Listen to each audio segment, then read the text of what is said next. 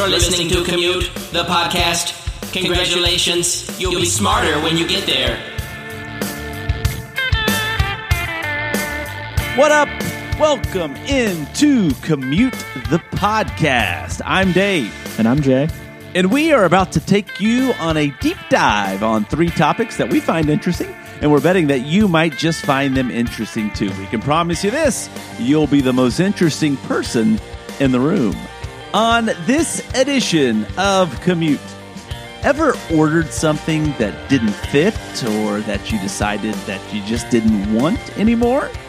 Today, we're going to talk about what happens to your stuff when you send it back. Microsoft has recently been approved for a patent for a new form of technology that could raise the dead to life. Well, sort of. It's pretty complicated.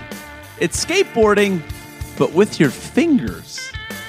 Let's explore the ongoing interest in fingerboarding. All of that on this edition of Commute. Let's get it.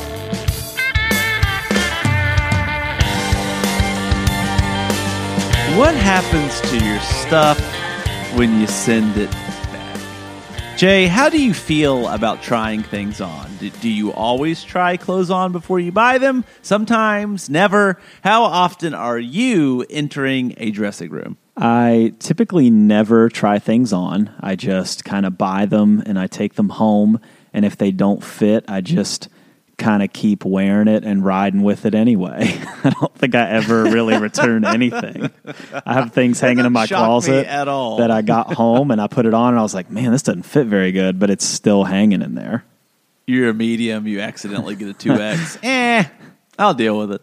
Well, Jay, a few weeks ago, my wife and I took a trip out of town, kid free, may I add, which would be a bigger deal for you, obviously, with three kids versus me having one. But still, all parents that listen to this show know the power of a kid free trip. Now, part of this trip was with the intention of doing some shopping. Well, because of continued COVID precautions, some places let you enter their dressing rooms and some places do not. Well, as luck would have it, my wife purchased a pair of pants at a place that does not currently let you try things on. And wouldn't you know it, Jay, the pants don't fit. So now here we are. We're hours away from this store, and we don't have this store in our town, so we can't exchange the pants. We're left with one option we mail them back to the corporate headquarters. So, Jay, this raises the question of what exactly happens when you purchase something and you can't return it in store and you have to send it back. Well, as with most things, it's complicated. Jay, because of the aforementioned continued COVID precautions, and honestly just due to the rise of online shopping in general, some estimates say that nearly one third to one half of all the clothing purchased in the U.S. over the last year came from an internet purchase. This continued growth and the rise of online shopping has escalated one of retail's biggest problems the return. According to The Atlantic, the average return rate of clothing purchased over the internet is somewhere near 30%, with U.S. retailers taking back more than $100 billion in online merchandise just over the last year. So, what happens when you return something? Well, usually it's one of three things it gets sent to a discount bulk retailer, it's ripped apart and reused to be turned into something else, or it heads for a landfill. None of those you will notice, Jay, are that it gets returned to the store you purchased it at. Very rarely does that actually happen. If this sounds really bad, Jay, it is. Keep in mind, returning things is a relatively new concept. It's only about 20 years old. We've only been purchasing things over the internet for about the last two decades. Retail logistics is split into two different categories. There's forward logistics, and that's how things get to us. UPS, your local postal carrier, people stocking the shelves at your favorite store. And then there's reverse logistics, the time consuming process of figuring out what to do with the stuff that people don't want. Reverse logistics is nasty. Tim Brown, the managing director of the Supply and Chain Logistics Institute at Georgia Tech, said. Sometimes consumers say they're returning X, Y, and Z, but they really return a dead rat and a cinder block. Now, Jay, while that does happen, an estimated 5 to 10% of the time, most returns aren't intentionally vicious. They're just complicated. Have these jeans been worn? Is this a stain on that shirt? Or was it made to look like it had a stain on it? Some things, like makeup, swimwear, and underwear, are destroyed regardless of condition for sanitary reasons, even if they appear to be unopened. And what about donating? That feels like the correct answer, right? Nope. While it may be the best PR move for companies to donate used goods, the practice could lead to what industry experts call brand dilution, meaning that brands operate off of the notion that paying customers will not take kindly to the things that they pay good money for being given away for free because they were returned. So, where does that leave us? Well, Jay, to put it pretty simply, when you buy something from someone, if the company's somewhat big at all, it's not going to get sent back to that store. There's just too much red tape that has to be crossed for that item to be returned to that specific store. It's just too complicated. And returns don't seem like a problem that'll be answered anytime soon. Americans will most likely only spend more time on online shopping in the future. Retailers will change more to make up for the loss and landfills will continue to be the eventual home to that pair of pants that was just a tad too big in the waist. And Jay, as Amanda Mull of The Atlantic puts it, in a race to acquire new customers and retain them at any cost, retailers have taught shoppers to behave in ways that are bad for virtually all involved. This reminds me of whenever I used to work at Old Navy uh, in between my college years every once in a while you'd have somebody bring something into Old Navy that they had bought online, but it was an item that was online only, but we had to take it back in the store as a return. So then we were put in this really complicated situation because we had no idea how to charge for it. We had no idea where to put it.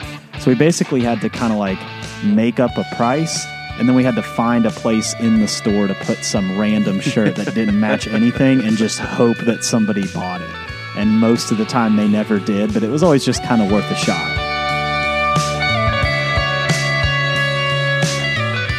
So, Dave, we have a love for a lot of movies uh, in common, and I know for a fact that one of those movies is the Joaquin Phoenix movie, Her.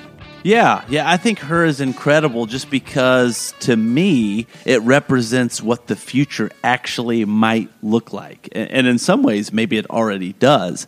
So so in her basically Joaquin Phoenix has a relationship and falls in love with a voice. It's somebody that doesn't actually exist, an automated, I guess you could call it robot type voice that has emotions and, and, can respond to what he's saying, but is not an actual physical person. And so it, it's, it's strange. It, it feels kind of lonely and weird, but at the same time, it's fascinating because as we rely more and more on technology, it feels like that's something that might actually start to happen. Yeah, it's so much more relevant of a movie today than it was when it was made so in January, uh, and the reason I'm bringing this up is because of this kind of new technology that kind of embodies what happened in that story. So in January, Microsoft received a patent for a new, very controversial form of technology that, in theory, could reincarnate the personality of someone as a chat bot.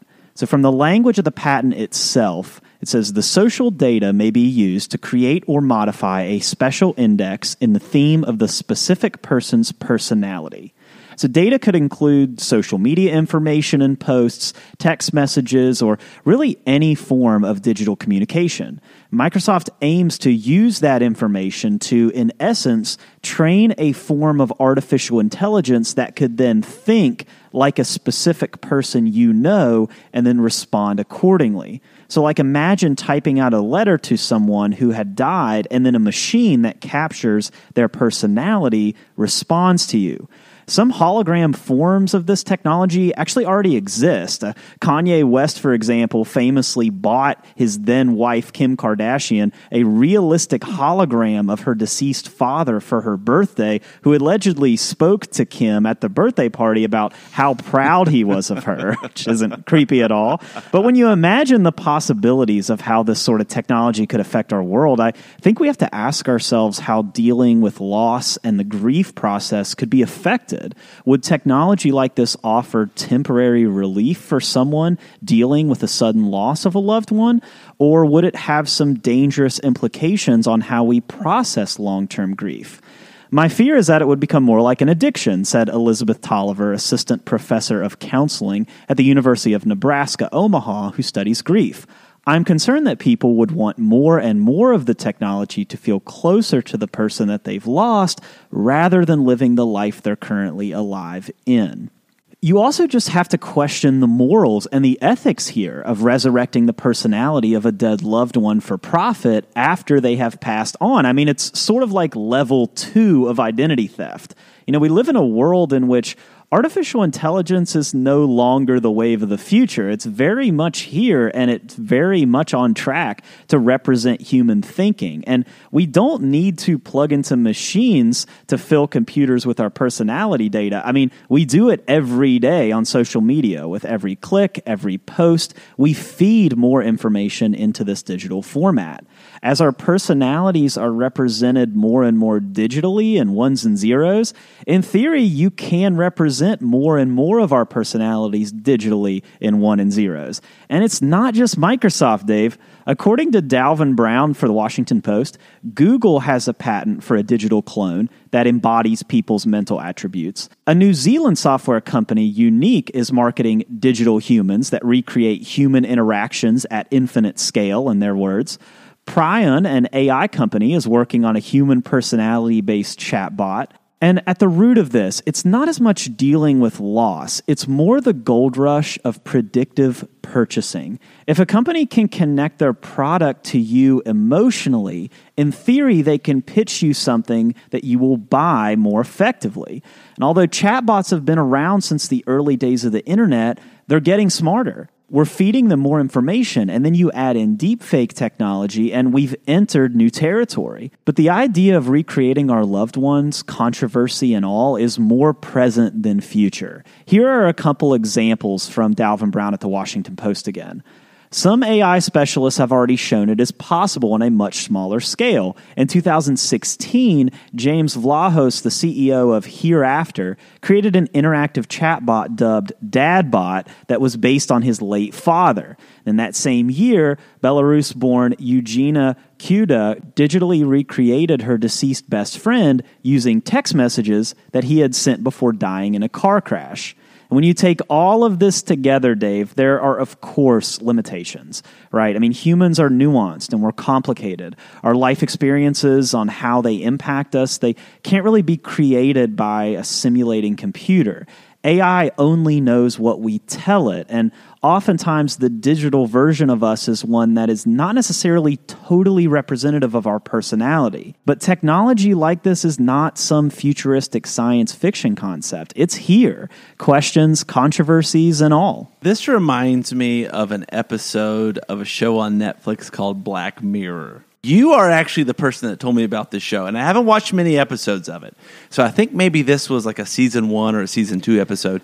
The main thing I remember about this episode is that the guy that was in it um, was uh, one of the quarterbacks from the show Friday Night Lights. so if you were a Friday Night Lights fan, you'll remember this guy. But basically, what happened is his girlfriend died, something like that, and and he had a uh, in Black Mirror just to to give a little context around this if you don't know what it is. And Jay, you can correct me if I'm wrong, but basically the episodes are kind of all about the evolution of technology when it goes wrong. Yeah, so the episode that you're talking about, it's in my opinion, it's the best episode of the entire show, and uh, it's called. The episode is titled "Be Right Back." It basically is telling this story, like what we just talked about. If that's something that interests you, you should watch the episode. It's fantastic, and it has haunted yeah. me ever since I watched it. Basically, this guy's girlfriend dies. And, it's, well, it's the other way he, around. He dies. Yeah, and you learn that in like the first two minutes. It's not a surprise. Are you sure? Yes. No, he. I thought she died. No, he dies. wow. What's even real?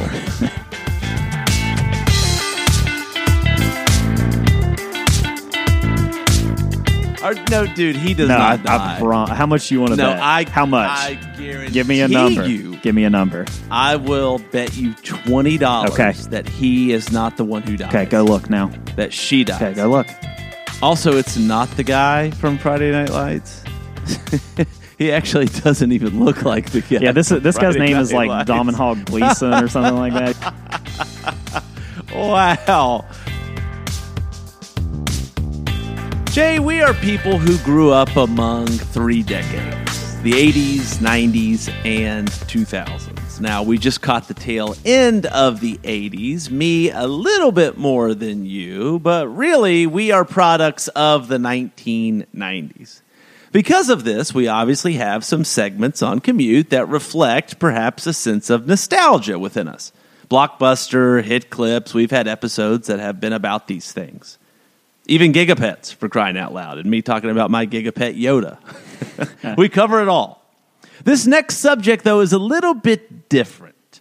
I don't have much nostalgia for this in the sense that I miss it or that I even used it.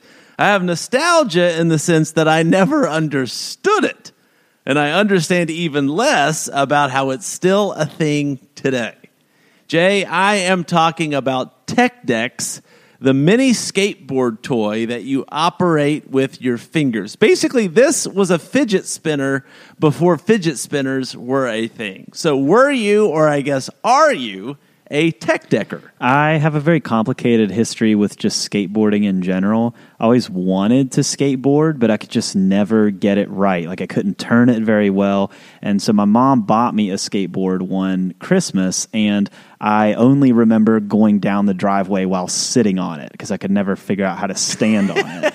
so then I got a tech deck because I was like, okay, this will be cool. And everybody was doing cool tricks with it, and I could like never figure it out. You sitting on the skateboard. Yeah. It's like, yeah, I really wanted to be good at basketball, but I, I realized the only thing I could do was roll the ball. I'm not proud of it, but it's uh, it's the truth. Well, in case you are unaware, Tech Decks were and actually still are the most popular brand of what's called a fingerboard, a mini skateboard toy that you operate with your fingers. These boards rose to massive popularity in the 1990s because of, you guessed it, Tech Deck. While fingerboards have been around since the 1970s, actually, Tech Decks came on the scene in the late 1990s, made from a couple of toy designers named Pete Asher and Tom Davidson. These toys resembled actual skateboards in the look and design. You could even change the wheels for crying out loud, and exploded in popularity. I'd venture to guess that they were the most taken toy by elementary school teachers in the 1990s and early 2000s hitting over $100 million in sales in 1999, just one year after the Tech Deck brand hit the toy scene. And the actual skateboard industry was also exploding in the late 90s. Skateboarding companies embraced these skateboard toys, especially Tech Decks, lending their colors and branding to the toys, hoping that the tie in would inspire people like you to actually learn how to skateboard and not just ride the skateboard on their butt down their driveway. But, Jay, here's where the story shifts in interest for me. While the Tech Deck toy skateboards surely did inspire actual skateboard sales, they were really sparking something else kids and adults who wanted to become professional fingerboarders. Within months of Tech Decks hitting the toy shelves, a popular skating video series named 411 Video Magazine put together a video highlight called Fingers of Fury, a 15 minute video highlighting finger skaters that could pull off insane fingerboard tricks with their Tech Decks.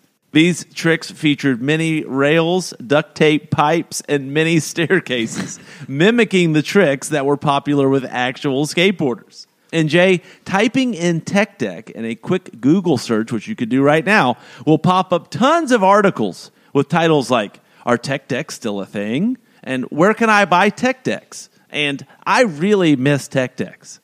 But Jay, here's the thing Tech Decks still exist, and it's a thriving company. In fact, there's an entire subculture of so called tech deck professionals, fingerboarders with large YouTube channel followings and massive Instagram accounts. Finger skateboarders meet up for in person finger skates. And actually, in Massachusetts, there's a public fingerboard park that hosts events and sells its own merchandise. And the tech decks of today are not the tech decks of yesteryear, Jay. Expect to pay anywhere from 100 to $200 building your own custom tech deck board and purchasing fingerboarding professional endorsed ramps and rails. Yes, let me say that again. Fingerboarding professionally endorsed ramps and rails. And Jay, at the end of the day, I think that you know where I'm going with this. As humans, we are all just fascinating, interesting beings, are we not? We all want to belong. Some of us find belonging in book clubs. Some of us find community and belonging in our local church. And some of us find that meaning with other people doing skateboarding tricks with our fingers. Well, it's been a consistent theme throughout the history of our nearly 40 episodes now. Uh, but one of the things that has come up over and over is that COVID has sparked two things, right? It has sparked nostalgia and it has sparked hobbies. And so you combine those two things together, and people get into things that they were into when they were younger. They want to rediscover those things. And I think a lot of it is because we've been home and we were looking for ways to connect and connecting over the internet over some sort of hobby was the way that we did it and a lot of these hobbies stuck around i'm, uh, I'm here for it little skate parks and all I'm just still thinking about your parents buying you a skateboard and then watching you out the window as you sat on it and rolled. They were probably so- they and they're looking at so each other, just shaking their heads, going, "What did we do wrong?" they were so disappointed I, I- I just know they had to be